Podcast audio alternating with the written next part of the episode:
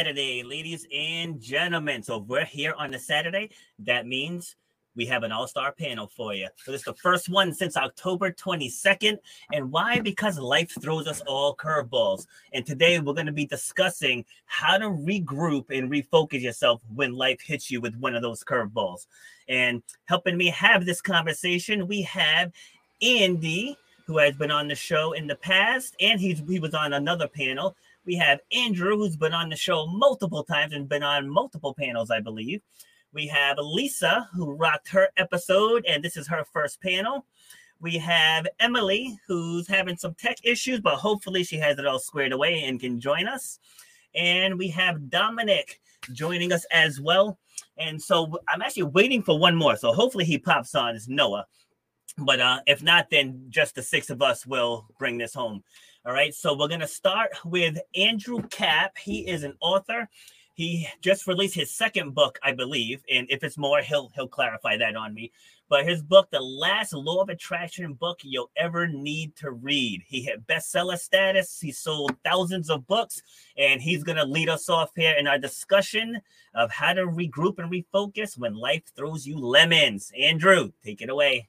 Robert Foster, thank you so much for having me. Yeah, I actually have a I sold over a hundred thousand copies of the Law of Attraction book. So between Ooh. that one and Just Feel Good, I actually published a book uh, giving my my marketing secrets, like how I got it out there. So that was a lot of fun. Thank you so much for having me. And um, I know we're kicking things off just with the idea of like you know what kind of struggles we as presenters and speakers have gone through. Uh, and the one that I plan to be discussing today goes all the way back to 2008, where I basically um, lost, to be a little dramatic, I lost what felt like was about 90% of my life in the span of one week because um, not, you know, three days after uh, quitting on a business that I'd been working on for years.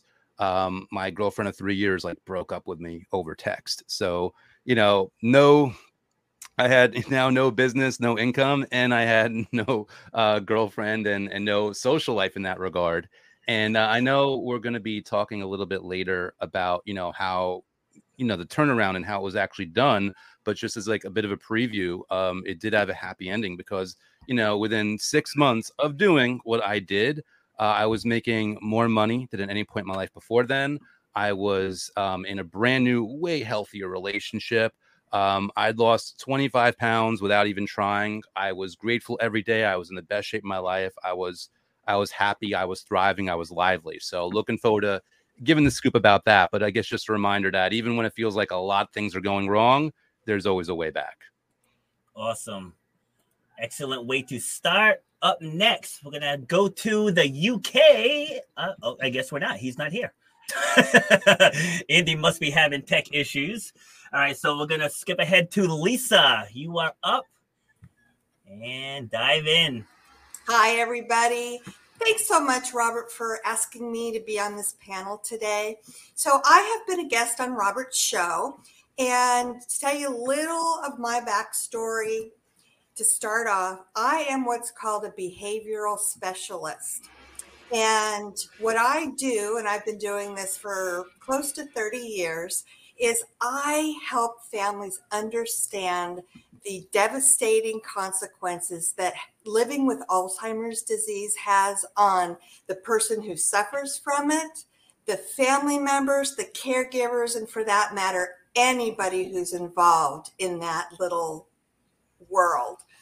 So, this is um, my second book behind me Truth Lies and Alzheimer's Its Secret Faces.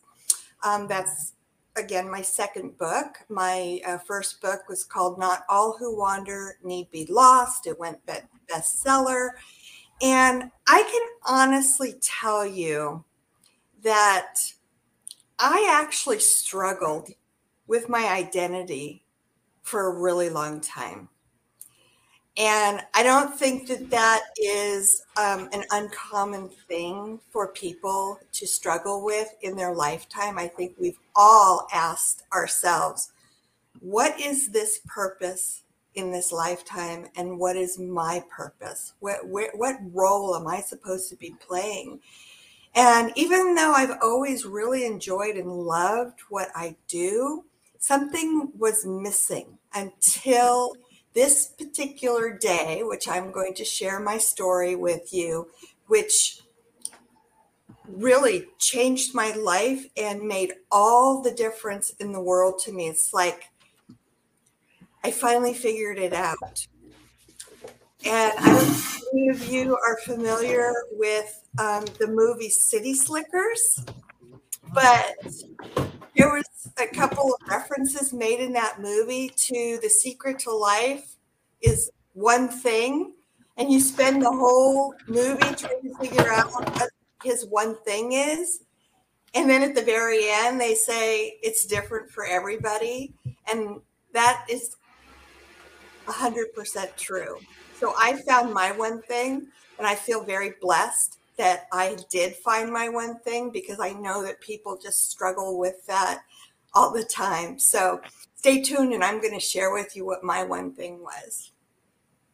Awesome. Yeah, we're, def- we're definitely going to dive in into that, finding out one thing. Andy is back. So now we're going out to the UK and we're going to bring in Andy to share his story of struggle. Take it away. Hello, everyone. Thanks for having me today, today Robert. Great to be back. Um, so, as a business coach, yeah, you know, my, my focus with everybody is on their business, and I help a lot of small business owners, um, sole traders around the world. Um, and I suppose I'm going to talk about a time that probably everybody will resonate with, and that was the start of the COVID breakout. Um, and I sat there over in this country when we went into the first lockdown, and within two days of that lockdown, I'd lost about £25,000 worth of business after company after company just said, We need to cancel our work, we need to cancel our work, we need to cancel our work. Now, to sit there at that point and think, well, what the hell am I going to do next? Because I can't go out, I can't do this, I can't do that. Uh, and my whole business model just sort of fell to pieces in two days. Uh, and I'm sure a lot of people will resonate with that situation around the world and, and the things that happen to them. So I'll tell you a little bit more about what I did uh, when we come back. Thank you. Ooh. I wasn't I wasn't ready for you to be done that fast. I was over here taking notes. All right. Noah is not here yet. Emily, I believe you, are ready because I heard some some background noise there. Oh, really? Can you hear me now? Yes, yes, we can. All right. Oh, Emily yay. is I so don't know what happened to make it come on, but I'm glad I'm here. She's gonna talk about her struggle with tech. I'm just kidding. Yes. All right, take it away.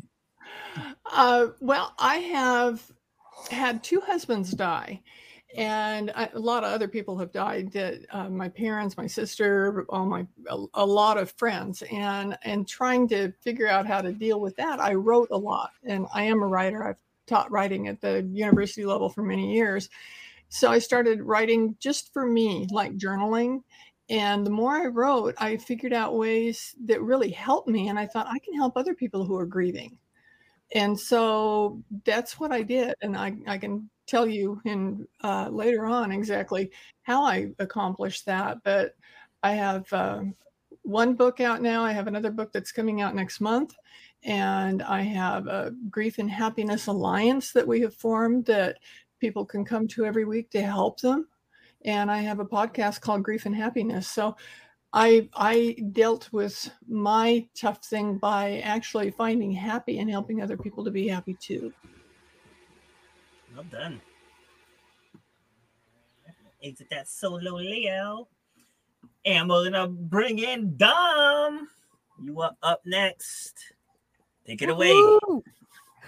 Oh my goodness. Well, thanks a bunch, Rob. Appreciate you for having me on and great to be sharing the virtual stage with the rest of these super special awesome panelists. And my goodness, like setbacks in life, sometimes they come in the form of a sandwich.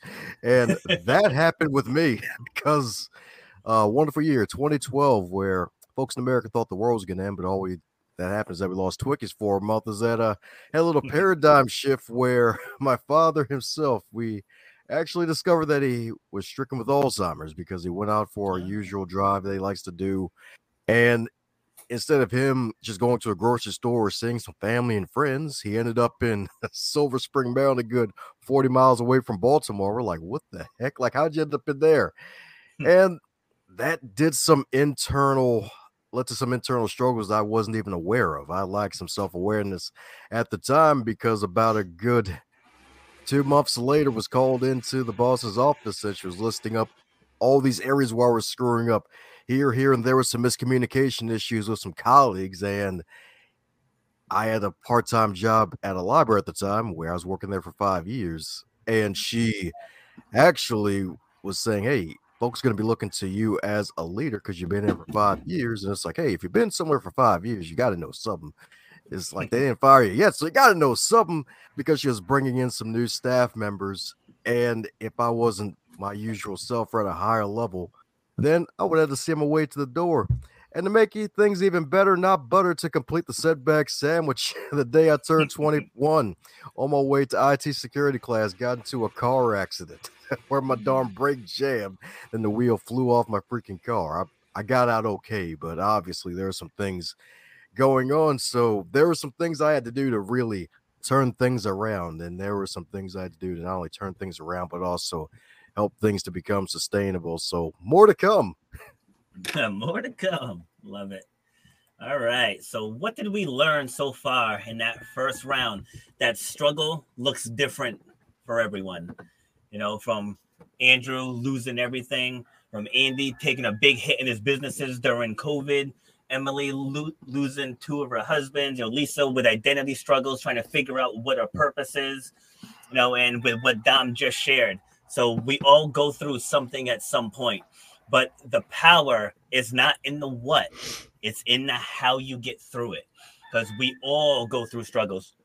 Like I went from training people in my gym to opening up a 5,000 square foot facility, beautiful facility. And one of the worst days of my life was when we had to move from it.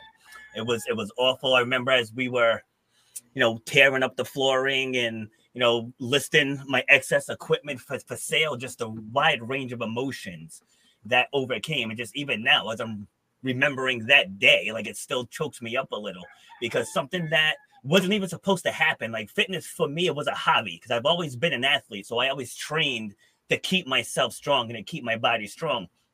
And then once I started branching out and training other people, and it just started growing and it started growing, it, it just grew into something that was really, really special. And so having to close that down was soul crushing. It was absolutely soul crushing. And I had to keep myself strong for my clients and for, for my family and just had to really shift gears into something bigger. You know, it's like you can't let what happened define you. So for me, losing that facility, it wasn't a failure. It was moving on to something different. And anyone going through struggle has to have that moment like, all right, I can't keep doing this. And so now, as we go into to the second phase, and I push this back to the panelists, they're going to share how it is they took that situation and they righted the ship towards the path to where they are now. So, Andrew, you are back up. Yeah, well, so you know, it's interesting because what I said at the top of the show, I, you know, lost what felt like was uh, 90% of my life. And when all was said and done, here all these things had turned around in, in like six months and begs the question, well, how did this happen? Well, one piece is like on the way to this implosion. Uh, I was always looking for, you know, the secret to happiness and success. And uh, law of attraction was one modality of many that I kind of explored. And and through those first years while struggling with my business, it always felt very hit and miss to me. But when everything kind of fell down, uh, I discovered that it wasn't like law of attraction that was hit and miss or or inconsistent. It was me. And I realized that, oh, I learned these really cool like manifesting techniques or visualization techniques, whatever you might want to call it. And I was able to kind of look back, you know, through that time and say, hey, every time I did those methods and things would start to get better, I would stop doing them for some reason. So when I finally had that really bad week, I, I kind of had this weird epiphany and simultaneous uh, moment of indignation where I'm like, listen, I don't care what happens or how it happens or when it happens or even why it happens. Those methods the past couple years, like it seemed to work when I was actually doing them. So you know what? I'm just going to go all in. And when I say all in, I don't mean like doing these visualization methods or just feeling gratitude. I don't mean doing that like all day, every day, because I knew human nature being what it was, that's just not sustainable. I said, I'm going to do five or 10 minutes every single day. In fact, I'm going to modify these manifestation methods that I've learned in a way that I know works for me, in a way that's going to be more enjoyable for me, in a way that I'm going to look forward to it so that I don't miss any days, so that I look forward to those five or 10 minutes every single day. And again, we're talking simple gratitude, visualization, scripting, which is simply just journaling about your dream life in the present tense as if you're already living it. And that was the foundation for everything. I mean, did I take action? Did I put myself out there on dating websites? And did I go, you know, out there and put myself out for hire? Yes, I did all those things. But the foundation that led to that inspired action where everything just fell together was through those simple five or 10 minutes of gratitude or visualization every single day. That was the secret to what I did. That's why I wrote this book 11 years later i waited 11 years to write it and, and give all those methods. It was that simple foundation of gratitude which it sounds so simple but if you just give yourself five minutes every single day without any requirement or attachment to how things have to play out by hook or by crook you will find ideas spring to mind. You will find opportunities in front of you the way i did and things will start unfolding in a way that you never could have orchestrated on your own and never could have imagined and that was my secret specifically Awesome. So much, so so much to to unpack there, but I'll wait till till my turn at the end. But that that was awesome. Well done. All right, Lisa, you are up. My story, in a lot of ways, is actually very similar to Andrew's because I think um, my discovery of my identity came more from a philosophical approach I almost look at it as a divine intervention. But my my story started before I wrote my first book, and I had my own business. I I had a um, family counseling business. And what I did was I counseled families on understanding what it's like to live with Alzheimer's disease and other brain diseases that cause dementia on a day to day basis. Because I learned long, long ago that the key to really managing this disease is to first understand it because it's just so, so complicated. And so I was referred to a client through another client to go over to her house because she wanted to talk to me about her family situation. And so I went over there, and it turns out that her father had been diagnosed with Parkinson's disease. And her mother in law, so her husband's mother, had been diagnosed with Alzheimer's disease. And they both received their diagnoses about the same time, and it was almost two years prior to this meeting. So they just really sat there for about two and a half hours and it just asked me question after question after question and just really picked my brain. And she stops me after two and a half hours went by and she said, Lisa, I just really need to tell you something. And I said, okay. She said, I want to acknowledge that you have provided us with more useful and valuable information in the two and a half hours that we have been sitting here picking your brain than we have able been able to find out since our parents' diagnosis almost two years ago from any other source. And the thing that became so profound and this turning into my aha moment was then she said to me, You need to write a book and share what you know with other people. And then she says to me, it would be very selfish of you not to share your knowledge and expertise and everything you know to yes. families like ours who are absolutely desperate to learn this information and don't know where to go get it. And that was my aha moment.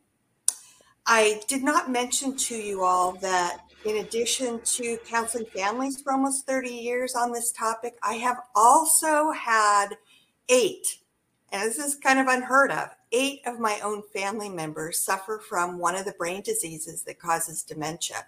So this has been close to home for me. I have walked in everybody's shoes that goes on this journey and, and struggles with this disease. So I know what they're going through. I know what is missing. I know what they need to know.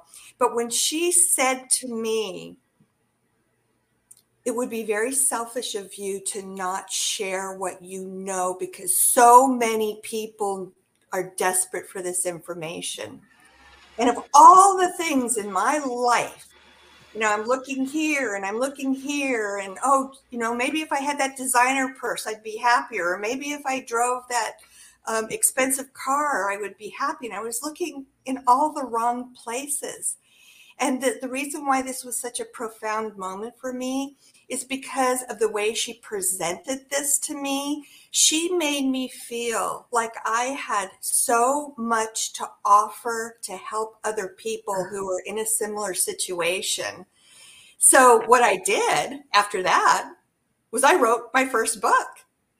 And that was really, I'd been thinking about it for years. And I had had other family members tell me and caregivers tell me basically the same thing she told me. But the way she said it to me was my aha moment. And I think since then, that was probably 15 years ago, I have never looked back. It just catapulted me into this whole new level of confidence. And I really have discovered that the true, true, true meaning of happiness comes from within ourselves. And we're all out there trying to figure it out and um, think, and it's not uncommon, I'm included, that material things can um, show us that way. But I'm here to tell you that it really comes from within yourself. And I think this is probably what everybody else on this panel is also leading us to. But I can honestly say that I have found that that is absolutely the truth because I have not stopped helping people. I have dedicated my life to helping people. And I truly feel like I have something really special to offer that I can help people who are in this situation and not have to learn from the school of hard knocks and that they do have a resource to go to to help them live this journey a little more easily than it needs to be than it than it has to be great share well done we are at andy you are up thanks robert um okay i'll be really honest with you when covid hit when i lost all that money when I sat there wondering what do I do next, do you know what I did? I sulked. I spent two days where I didn't put my phone on, I didn't switch my computer on. I sulked and I blame the world for everything. It's not my fault. This has happened. No one could have thought of this. What the hell am I meant to do? This is all stupid. And I just sat there. Now, my wife was an essential worker. My best friend was an essential worker. So they were off doing work and things. And I wasn't. And so for me, it was just about me. I wasn't thinking about all the other stuff going on. I wasn't thinking about, you know, all the hard things that other people were going through in the world at that point. It was just me that I was thinking of. And I think that's an important thing to think about when we think about when things happen to you. You know, at that moment, it is all about you and you are at the center of it. So it took me a couple of days but eventually, I started to come around a bit. I thought, oh, I'd better turn my phone back on. I'd better put my computer back on. Let's see what's happening. And a few of my clients had come to me, some of my coaching clients, they'd left messages, Andy, we need to have a chat. I don't know what to do. I don't know what's happening. How can I how can I sort things out? And so I thought, okay, I've got a bit of responsibility here for them. You know, I'm their coach, I'm their mentor. Let's get cracking. Let's see what we can do.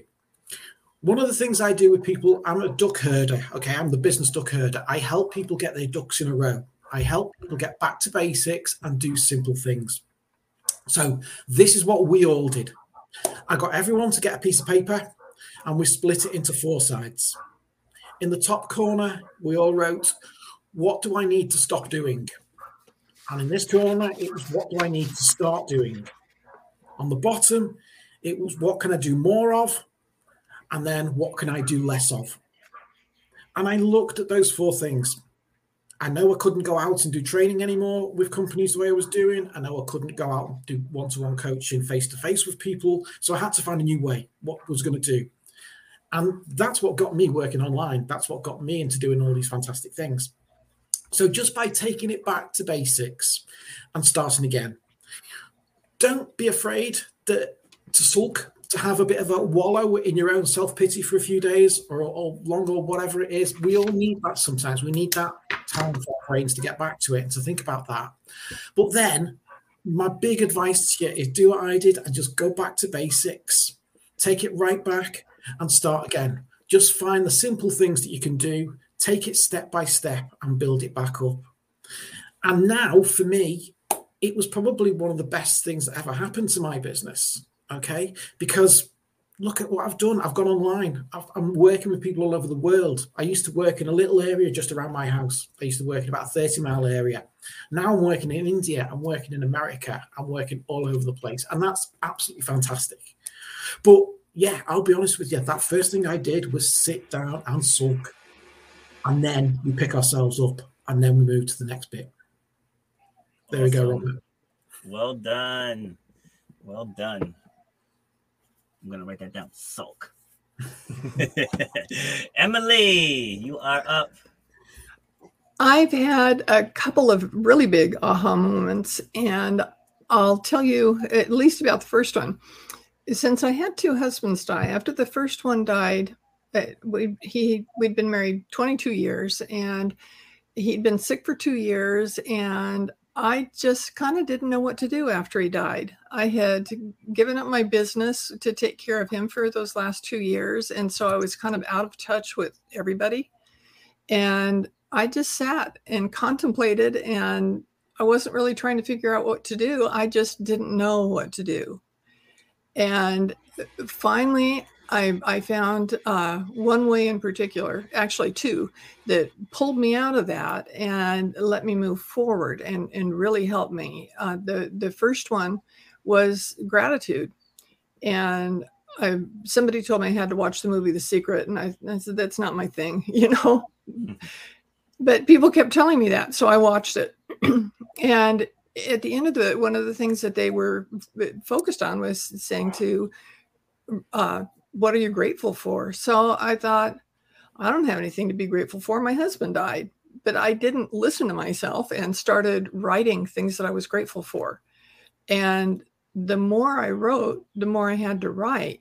And I wasn't repeating myself. And I was shocked. I, I became like addicted to this writing all these things that I was grateful for. And I said, you know, my life's not so bad as I was thinking it was. I, I can move forward. I could do something. And about a year after my husband died was New Year's. And I thought, okay, I'm going to make some resolutions and they're going to be fabulous and it's going to change my life. And then I thought about that and realized all the resolutions I'd written through my life hadn't made a whole lot of difference because I'd work on them for a couple weeks and then they slowly dropped away. So I thought I'm going to pick one thing to focus on this year. And I didn't know what it was going to be. But I had this like epiphany that said, accept invitations. And again, just like with the gratitude, I'm not getting any invitations. Why, you know, why should I do that? But it was so strong. I said, okay, I'm going to accept invitations. And the invitations started rolling in, and I had more new, different experiences than I could have dreamed of. They're things I never would have thought on my own. They came to me once I was open to, to having them. So that helped me so much. So I didn't think I'd get married again, but ultimately I met Ron and we did get married, and I was really surprised. And life was so different then because we really focused on living in the moment. And when he transitioned, it was so different than it, it was before. And as I said before, I had started writing, and about six months after Ron died, his best friend on on the mainland just dropped dead. And he was much younger. He used to call my husband dad. They were that big of an age difference. And nobody anticipated that he would die especially his family his wife and his two two daughters one in high school and one in college. So as soon as i heard about it i, I wrote this letter to lori his, his wife saying, These are the things you need to think of right now. And these are the things you don't need to think of, you don't need to deal with. Because I knew she had tons of people that would be coming her way, and she had no idea what the answers to these particular questions were. And I was able to get it to her like hours after he died. And she let me know how valuable that was to her, that it made all the difference with her being able to handle what she needed to and to not deal with things she didn't.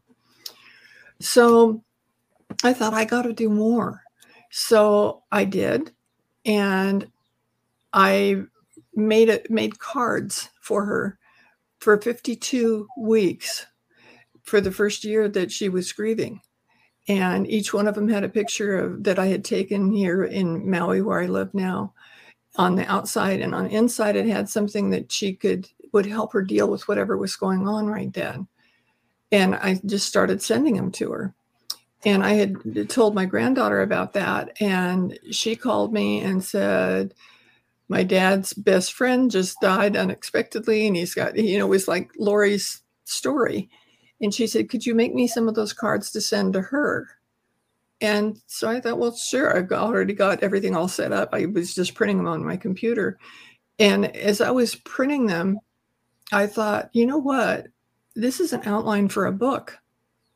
And so I wrote the book, and that was my first grief book, Loving and Living Your Way Through Grief. The other epiphany that came to me was after the book came out, it was doing really well. I was teaching classes and writing through grief and really helping a lot of people, but I kept thinking something was missing. And I had read after my first husband a book called Happy for No Reason. And I saw something come across from the author, who also was somebody who was on the movie The Secret, uh, that said she had a Happy for No Reason certified trainer program. And when I saw that, it dawned on me happiness is what is missing. And so I took the program, and everything I do now is focused on that you can be happy while you're grieving. And people just love it. I see people smile that hadn't smiled in years. And it's it's a wonderful thing to do. I really am I'm happy that I had those two epiphanies. Powerful stuff right there. Powerful stuff. All right, Dom, you are up. Woo! Feels good to be up north, especially after hearing all these great stories. My goodness, my goodness, and great solutions. And thing is, one of the biggest ways to really having a solution to a problem you're going through is by looking at your problem and seeing if there's any diamonds beneath your feet, any gold beneath your feet right there in the problem. Because in the middle of that setback sandwich with the meeting with my boss, there were two things that stick out to me that day when I always look back at is one that she said the word that, hey, you're going to be a leader and I'm like, wow, that is a powerful thing to be. That's a powerful word because we all are leaders in our own separate areas because someone's either being influenced by us or being influenced by others. And that word leader led me to the business section of the library because I was still working at the library at the time. And I picked up a book by John Maxwell, by The Five Levels of Leadership. And that led me to become a voracious reader. So, reading so many books and taking so many tips from each and every book to try to at least find at least one good thing to implement in my life afterwards to the fact that where I actually eventually wrote my own book. And around August 2016, when I was coming close to really getting close to my deadline of having my first book done within a year, I had to find a way to at least have at least one good system in the book because folks love acronyms, especially in a good US of A. We love our acronyms. It makes things a lot easier mm-hmm. to remember, especially when there's so many things vying for our attention. And I figured out, okay, what are the four things I do every day? day? I read books. I love to read. And it doesn't have to be a full book. It can be a page or even some positive inspirational social media posts. Like audio immersion, listening to great audio material, like for those listening to Robert's podcast for these years on end that's still going. Shut up and grind. Like getting into that zone to do things. Then the visual stimulation, like looking at things that'll benefit you. Seeing different speakers in action if you want to become a better public speaker. Looking up different martial arts videos if you do martial arts. Like just finding different things to where your brain's going to be taking in different parts of information and you want to implement in your life. And then the fourth piece is the encouragement, encouraging myself and other people because the goal that I have for myself is to encourage at least five random people a day, whether that's in person or online. And those four things spell out the word rave. And it's like, wow, I actually finally got an acronym I could put in the book. And that's what helped me get out of my situation because I took the steps from what I've read and actually applied it into my own life to where I'm actually listening to something positive every day, looking at something positive every day, something that'll ed- educate me, something that'll even entertain me because we all need to have some sort of entertainment in our lives. And then, of course, the encouragement because if someone is living and breathing, they need encouragement. And sometimes you have to encourage yourself to get out of bed in the morning, kind of like what Andy mentioned earlier with the sulking. Sometimes you got to encourage yourself before you can encourage the world and get out of your sulking phase to where you can get your ducks in a row. And it sounds like Andy's going to be got, having a great book coming out soon about getting your ducks in a row. So, really, just tap into the power of the rave in your life. Read great material. You got at least four other authors on this wonderful panel today that you can cop books from. Audio immersion, immerse yourself in great audio. I know Andrew's got great audio books, especially his new book if you're a writer yourself. Then encouraging other people and making sure that you put good visual images in front of your mind because what you see and hear a lot, you'll eventually become. Yes, yes, yes, yes. All right. So as I close out the second round, I want to talk about acceptance right? Acceptance. So when you're in any type of low, regardless of what it is, whether you're dealing with grief, whether you're dealing with depression, whether you're dealing with anxiety, stress, loss of a job, like it doesn't matter what it is. At some point, you have to just look yourself in the mirror and be like, "This just happened," right? And once you have that that moment, now it's like, "What's next?" You know, kind of how Andrew was saying, he hit he hit his bottom. He was like, "I have to go all in." Like he was just done done with that you know and with with lisa talk about share what you know you know so you went through this thing. What did you learn from said thing? You know like i say this every show like it says up above us your true power lies in your story. All right this happened right? I closed up my gym. What did i learn from that? I had to leave my other gym abruptly. What did i learn from that right? I had to move back in with my mom. What did i learn from that? You know everybody struggles at some point but the power is in the how you got through it, right? The how you got through it. So people get stuck in depression, and, and depression is not something that goes away. It's something that you have to manage. Just yes, just last night I didn't want to get out of bed, you know. And I'm a motivator. I'm a motivational speaker, but I'm human. Everybody on this panel, everybody in this world is human, and I and, and back to Andy's point, sometimes you just have to feel what you feel, and just in that moment, I just didn't want to get out of bed. I didn't want to face the world. And so I didn't. I laid down all day long. And people that know me know that I'm very active, very, very active. Like just the other day, I went for a, fi- a 15 mile bike ride and then backed it up with a 10 mile walk. It's like I'm constantly active. But with that, that being said, getting back to acceptance is we keep ourselves in the hamster wheel of depression is because we're stuck on what happened you know, like when my dad passed, yes, it absolutely sucks that he's not here. But going to, I believe it was Emily that spoke about gratitude. Instead of focus on him not being here, I focus on what he left behind. You know, what golden nuggets did he leave behind? You know, what words of wisdom did he give me? What moments did we share that I'll forever remember for the rest of my life? And then, so when I talk about his passing, I can talk about it from a place of gratitude. I mean, the sadness is still still present.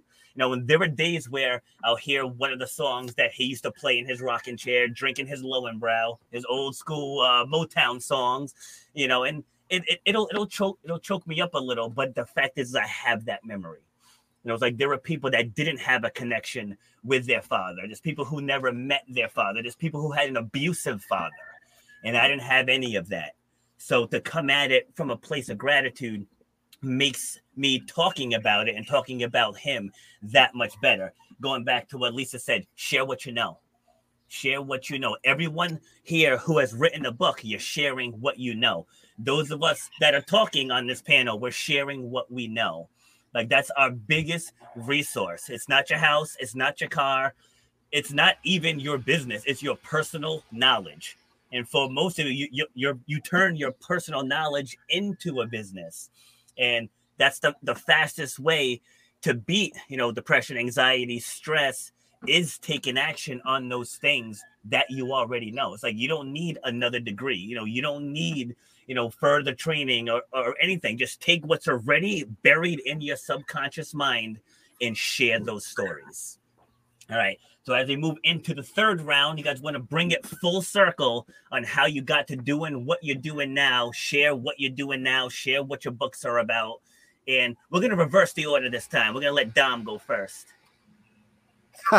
you love to see it. Uh, flipping the script. Yes, indeed. So what I'm doing now, so it's one great thing to read a bunch of books. It's another thing to do what you read from the books. It's another thing to talk to the authors behind the books. And that's what I do now with the Going North podcast. New episodes go live every Monday, Thursday, and Saturday, feature a different author during those days. And I have a goal to interview over a thousand authors across the globe, and I'm about a good 720 in so far. Awesome. It's a podcast that's been going on for about a good five years now in Celtic. So check that out if you want to be inspired, motivated to do more. And myself, I'm an author myself who has penned four books, two co-author books, Crappy to Happy as well as the fourfold formula for all things wellness, as well as Stay the Course, Lead Performers Seven Secret Keys to Sustainable Success, and Going North, the one that started it all tips and techniques to advance yourself. You can find all of those on dombrightmon.com and just subscribe to the Going North podcast to get some more information as well. And if you yourself an author listening right now, if you want to be on the show, shoot me an email at dom at dombrightmon.com and I'll turn it over to the next panelist. before before I bring on the next one, doesn't Dom sound like he belongs on like the radio? right? I can just see you just like calling sports play by play. well done. All right, Emily, you are up. Oops. Well, I've kind of out of the studio. Oops. Sorry. Oh, because I'm hitting the wrong button. Sorry. All right, go ahead. Okay, there we go. Uh, I have kind of told you about about the things that I've really done, but one of them in particular is the Grief and Happiness Alliance. And that was a concept I had because I kept hearing people say, and I had experienced that in grief groups to to go to get some help you usually end up sitting there and listening to everybody's sad story and everybody's crying and i didn't want that I wanted to figure out ways that I could stabilize myself and be able to start moving forward, not getting over grief or healing from grief. I, I don't believe you uh, ever get over the, the grief that you have from losing someone you really love but you handle it differently. You hold them in your heart, you smile when you think of them, and that sort of thing so I wanted to somehow get that point across, and that with the happiness that I had I'd already started my grief and happiness podcast and was was thrilled with the results from that. And I thought I want to have a group that I can facilitate, that I meet with these people all the time. Um, to help them see how they can grieve and be happy at the same time. But whenever I'd say anything to anybody about grief and happiness, they go, that's an oxymoron you know that can't happen. And i i kept saying well yes it can and i need to show people it can. So before i created this group meeting thing that i wanted to do i decided to do a pilot program. And i invited uh, lots of people that i know from all over the country to join it. And we had three meetings where we actually went through the process like i would do uh, doing writing exercises and then talking about those exercises that had to do with anything related to, to grief and, and happiness. And then after that, they'd learn a happiness practice. And we do this every week. And so all these people went through it. And then we had a big discussion at the end. And uh, they said, yes, you can grieve and be happy at the same time. And one person actually said in a very strong way, and I will never forget these words this is an idea whose time has come. And that was really powerful to me, especially when she died two days later. Wow. That uh, it was like the message that she needed to get to me. And so I, I said, okay, I'm I'm gonna do that. And I said the one thing is though, I don't believe in making people pay to help them deal with their grief and, and help them feel better. But it costs money to do uh, I, I do it on Zoom and trying to get people aware of it and come into it and everything. It costs money, and that that group of people that didn't know each other, that dear people, said, then we're going to start a nonprofit organization to support this, to pay the expenses, and, and people can know that it's of value because a lot of times when things are free, people don't see the value in it. But you can say that it's of value because we're making this happen for them because we believe in this so strongly. And it's turned out wonderfully. So many people get help. I have people come to the group from all over the world. We meet for one hour once a week right now, and we're in the process of training other people to facilitate the, the program like I do so we can have more meetings on different days and different time zones. And it's very exciting. It, it's just it, at the end of the meeting, everybody's sitting there smiling instead of going home with tears. Well done. See, and now I'm going to ask you in a public forum, so that way it's harder for you to say no. if, you, if you ever want a guest speaker for your group, let me know, and I can talk to them about sharing their stories. Yes, that sounds great. See? Thank you. Oh, oh, there's only one answer, all right? She's not going to say yeah. no live. That's right. Marketing, baby. Yes, in, yes. Into Europe. Hi, thanks, Rob. Um, yeah, so for me, it, uh, my big mission now is to bring coaching to small business owners all over the world, and especially to people who don't think coaching's for them. So people who think maybe they can't afford it, or maybe their business is too small to have a coach or a mentor. I'm really, really passionate about helping those people, um, because a lot of us in business we just get really, really busy, and we find ourselves busy and not productive uh, and with a little bit of help, I can help people become productive, uh, which can help with all aspects of their life. Um, you know, when you start your own business, when you're running your own business, it's part of that whole of your world, uh, and everything else is linked to it. Uh, so, you know, the amount of people I work with now who say, Oh, yeah, I started my own business because I want more time to spend with friends or family, but now I'm working 70 hours a week and I never see them is amazing. Yeah. And it doesn't need to be like that. There is another way. Um, and it's about my mission is to help you find your way. So I work with everybody on a very individual basis. And there isn't a one size fits all coaching thing for me. There isn't, you know, I haven't got coaching in a box for you and you just follow this system. I need to know what you want, what you need. And that's what's important to me is helping you find what you want. So if you're one of those people out there who've never had a business coach, are running their own business and are finding themselves maybe a bit busy, the next thing for you to do is send me an email, Andy Guile at askandyguile.co.uk and say, Andy, can we have a chat? And you'll never know until you do that how amazing the rest of your business life could be. So true. Thanks, Robert. So, so true. Love it. We are at Lisa Oops, I almost kicked you out of the studio too. Wrong button. there we go. I think the one thing I would really like to share with everybody is to say that I have lived life now long enough to realize when I look back that every single experience that each one of us has and and goes through in this journey of life contributes to the people we become. Mm. And I can say that's very true of myself. And I've seen myself go through this huge metamorphosis. And part of that was really discovering my true happiness.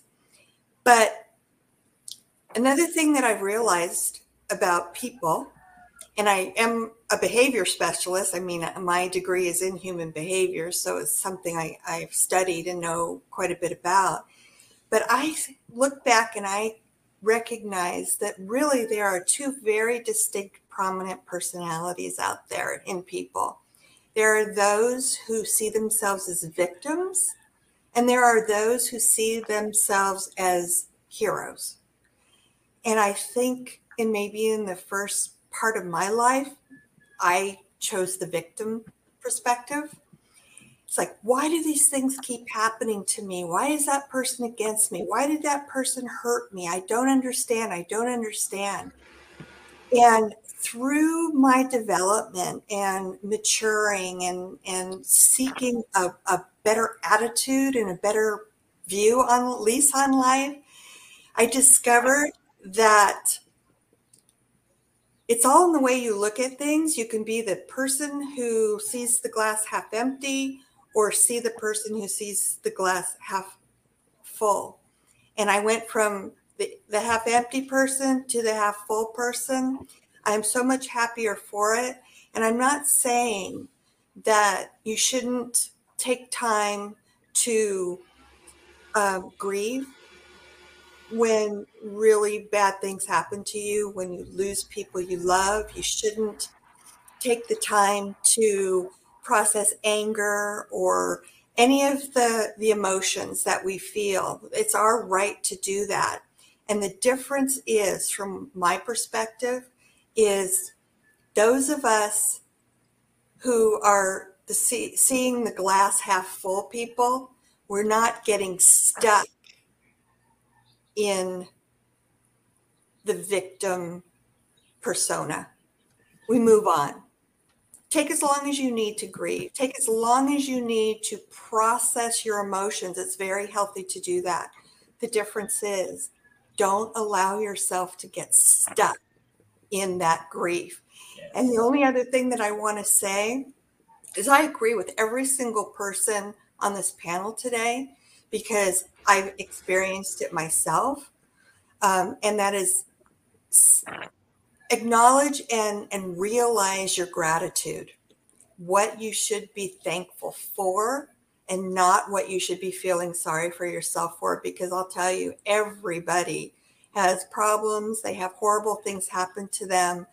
And a lot of people have much worse things to deal with in their lives than maybe you do. It may seem horrible to you at the time, but if you can move on from it and find value and reason why that happened, even if it is just to say to yourself, this was another life lesson that I needed to, to experience and learn. And it's just made me a better person for it. You will be so much happier. Excuse me. Absolutely. So um, you can find me I also host two podcasts. One is um, exclusively about Alzheimer's disease, sharing what I know. I took the advice of my client, and I am on um, Passionate World Talk Radio. I host another show too about historical events that have happened um, throughout history to mankind. And I am, um, my website is truth, www.truthliesalzheimers.com com. Thank you for listening to my story today, and it was a pleasure to be here. Awesome. And Andrew is going to end off this round. Come on down. Yes, sir. Well, you asked, you know, how I took what I learned and and got to what I'm doing. And, you know, again, all, all that stuff that went down was back in 2008. And it took 11 years and took until 2019 for me to give myself permission to write about what I had learned in a way that I was confident would serve people because there's like a thousand law of attraction books out there. I didn't want to write one unless I could bring something new to the conversation. Hence, this very bold promise of the last law of attraction book you'll ever need to read. And, you know, I'm, I'm so grateful for, you know, the thousands of five star reviews that let me know that I actually delivered on on that really bold promise. Um, but but yet it came down to me just giving myself permission to to go. Just as I went all in in my solution I went all in on articulating based on what I know about myself and human nature you know why we get in our way how we get in our way and how we, we can work our way out of it in terms of using the techniques. And you know 200 pages later or 208 pages later there we were. And, and again i was very fortunate that that it worked out. It sold over 100000 copies and I go on inspiration. So not only am I continuing with that book, but a lot of people kept asking me, like, hey, Andrew, how are you selling so many books? And yes, I can say law of attractions aspect of it, but again, there's inspired action. There's actual physical action within the real world and decisions, which is why I wrote three words I use to sell a hundred thousand books. to answer those questions for people. That's like 230 pages. But again, finally going on inspiration, um, I found another a number of people where they loved my book and they recommended the last law of attraction book but some people were like embarrassed to talk about law of attraction and recommend it. So in less than 100 pages a more giftable book it's only 89 pages i wrote just feel good which basically explains you know how to use gratitude and how to use feeling good to improve your life without even using the terms law of attraction without even using the terms manifestation so that if you wanted to give this knowledge or this information to people but you don't want to broach the topic of law of attraction, it's a solution there. So what I'm doing is I'm basically giving myself permission to whatever measure I can and I'm so inspired to provide an articulation of solutions and answers about stuff that I know that I think and hope will serve people.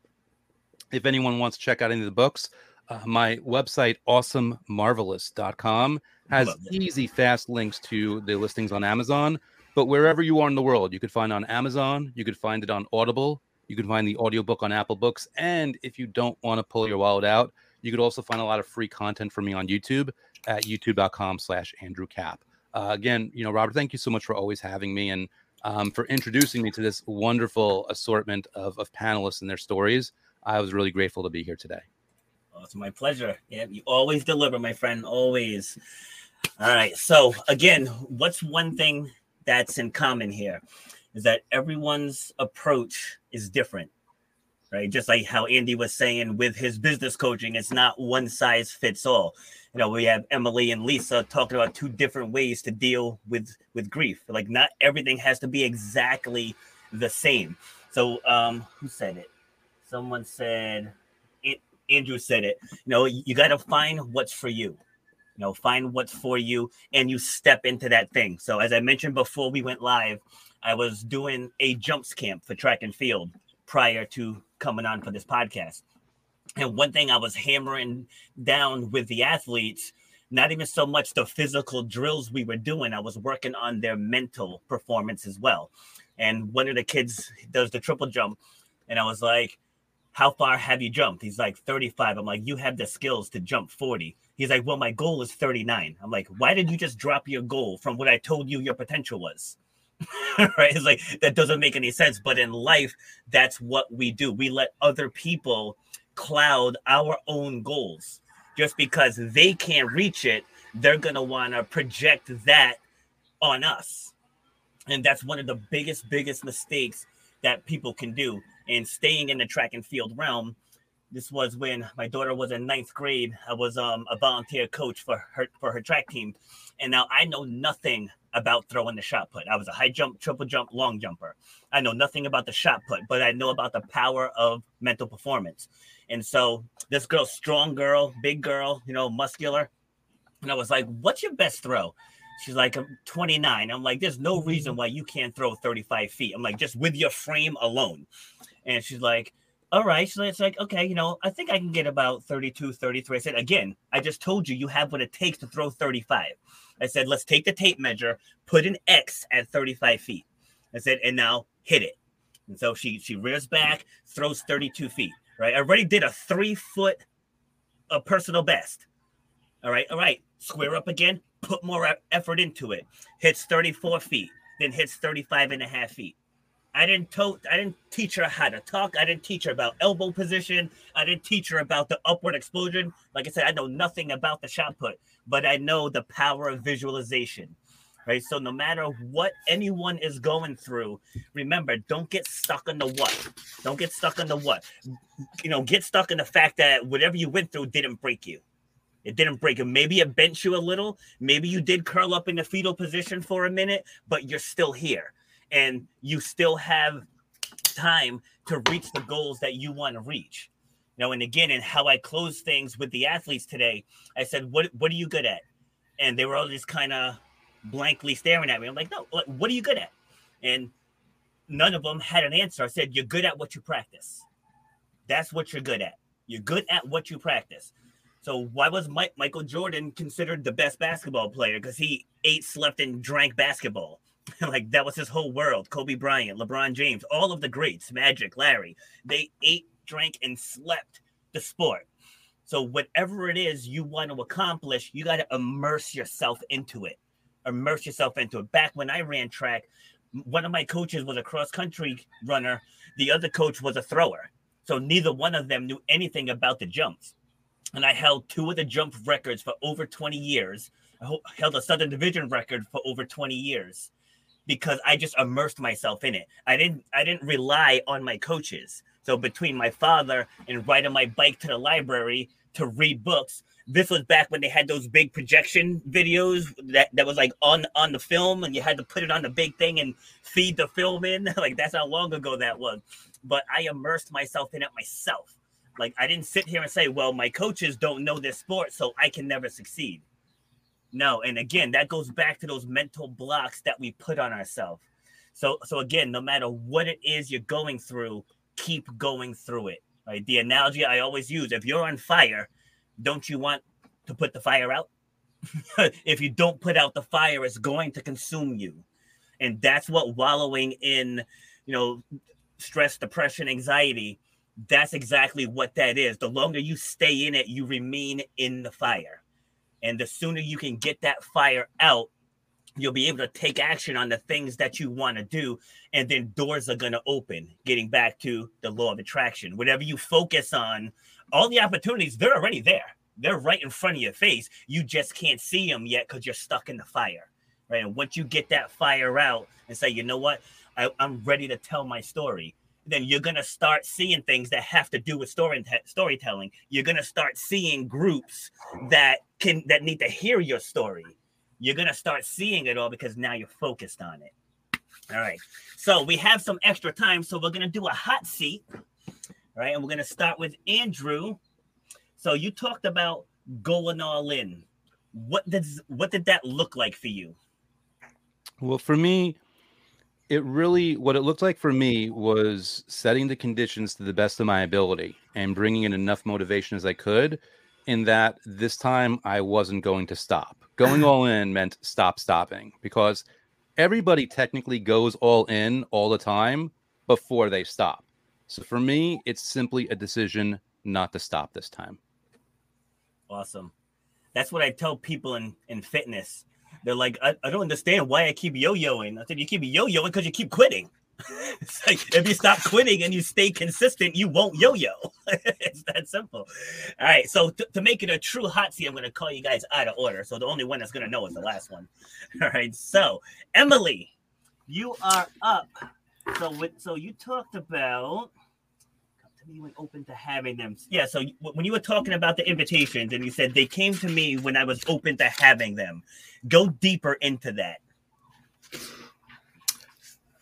Uh, well, I was open because I made the commitment to myself to do it. And I was open to paying attention to when they came. And I realized that although I thought I wasn't having invitations, that I had been having invitations that I hadn't paid attention to. So I made space to accept the invitations and it, they were amazing. I got asked to be on the editorial board for the newspaper. I got asked, asked to be on the ethics committee for the regional medical center. I got asked to be the nurse on a, a ultra marathon bike race across the country. I got asked to go with friends to South Africa that's just the tip of the iceberg on things that people ask me to do. And none of those things were things I would have thought of on my own.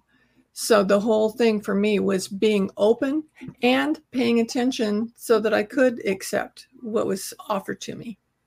Awesome. Yeah. And that, that just highlights again on what I said. You know, once you put out the fire, you, you see the opportunities. Like they're, they're all they're all there. They're all there already and like for for anyone for any of the six of us we could probably somehow collaborate and turn it into something big. You know like, like the opportunity is there. It's just like are are we gonna grab it? You know what i mean? Lisa you are up and my question for you is so you talked about identity struggles and i think a lot of people struggle with that. So how were you able to define who it is you are? I I basically went by what made me feel the best about myself. I mentioned when I was telling my original story uh, in the beginning that I, I think I was always looking for the grass being greener on the other side, and I was never finding it. Mm-hmm. And then um, when that lady said what she said to me, uh, that it would be selfish of me not to share what I know, and that was my epiphany. So I wrote the book. I started, um, you know, going deeper into my commitment to share my knowledge with people. And every single time I did, I got this overwhelming feeling of, of um, happiness that I was making a difference in somebody's life that maybe nobody else would have been able to accomplish.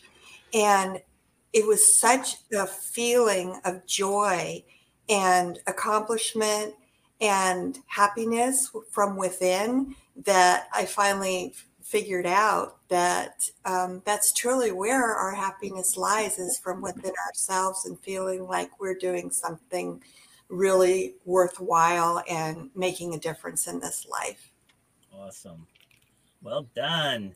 Dom, you are up. Sweet. All right. So for Dom, we have talk, you talked about the five laws of leadership john maxwell book and you said you, you read many books and you picked li- little things that you could from each one and applied it right talk about that application process mm-hmm. Uh, sure thing. Well one of the major things i like to do with books is taking notes as i read from books. And funny enough one book actually was going through the first couple of pages of it was oversubscribed. I forgot who wrote the book but it's an interesting book and he mentioned the seven for 11 model where it's like if you want to have a customer have a client for life they need to spend at least a good seven hours with you. And then 11 interactions with you whether that's through social media conversation or another podcast interview. And the fourth thing is four different places. So if they see you on this podcast today, then see you on the Going North podcast tomorrow, and then maybe see you on Oprah one day if she comes out with Super Soul Sunday out of nowhere, then like, oh, wait a second, I know that person. They're freaking amazing. And one of the major things I've done with that already and applied it to my own life is really guesting on a bunch of shows and also really finding ways to improve my own show as well. Because studying other folks in your field and seeing if it can work for you can do wonders. And one thing that I do to try to embrace the touches for the guests that come on, especially if they have an episode in the past that relates with a more current episode, is that I put a you may like list of other episodes that may relate to that episode. So recently had a guest, Mandy Capehart, where she talked about restorative grief, and it touches a little bit from a Christian perspective. There may be somebody who may not like a grief from that perspective. So there's a few others who have talked about grief in the past on the show, and then listed some other episodes in the past. And that just keeps the long term game in mind because the thing is, if you're going to be alive, you want to be here for the long time, and you got to play the long game by default if you want to be here for a long time. So, really, just pushing yourself out there, putting yourself as many places as possible, and really just applying it one tip at a time and seeing what applies. And that's just a tip I haven't even from a book I haven't even even finished yet. So sometimes when you see one good tip, it's like, all right, let me put, let me put this book down for a sec and let me actually get going. You don't have to mm-hmm. wait to finish something sometimes one project is get started with another in this case anyway if you like you have a good tip and it seems like it'll work instantly try to work on it as fast as you can because in this wonderful age of attention management where we really have everything vying for our attention you may have to take action on something that you're inspired by right away or it'll mm-hmm. be in the graveyard of other ideas and projects and things you haven't completed yet. so true. All right. So Andy, so I had I had you going last on purpose on this one because you spoke about getting back to the basics. And before you go, I just want to say because I say this in fitness a lot when people have fallen off and they come back and hold on a second, let me let me take you off a solo for a second. You know, and they come back and like, all right, so what what do I ha- have to do? And I, I always say, back to the basics: get ten thousand steps, drink enough water, exercise for at least 20, 20 minutes. Don't try to kill yourself. Like, don't try to max out. Don't worry about what you used to do because you're gonna end up hurting yourself. Right? So, when baby steps and build yourself up. So when you so when you talk about getting back to, to the basics, when you're working with with um a business, what does that look like for you? It means don't overcomplicate it. Um, you know, it means keep keep things simple and do simple things. So I talk about the power of five with with people quite a lot. Make five phone calls every day to potential clients. Have um, a list, your to do list every day with no more than five things on it. Get them done, then you can add some more, but never more than five things on it. So we make it doable. So your brain doesn't think, oh, there's too much to do. Have five close contacts around you five business people that you refer to and they can refer to you who you know really well you can have a bit of a moan at now and again you can celebrate things with but they but you and they know each other's businesses really well have a five minute break every hour when you're working don't burn yourself out have that break let your brain have that little bit of time to go back and, and have a break and i like to do five networks every month and i like to get five one-to-ones from every one of those networks uh, and that way, you're going to be talking to 25 new people every month about what you're doing.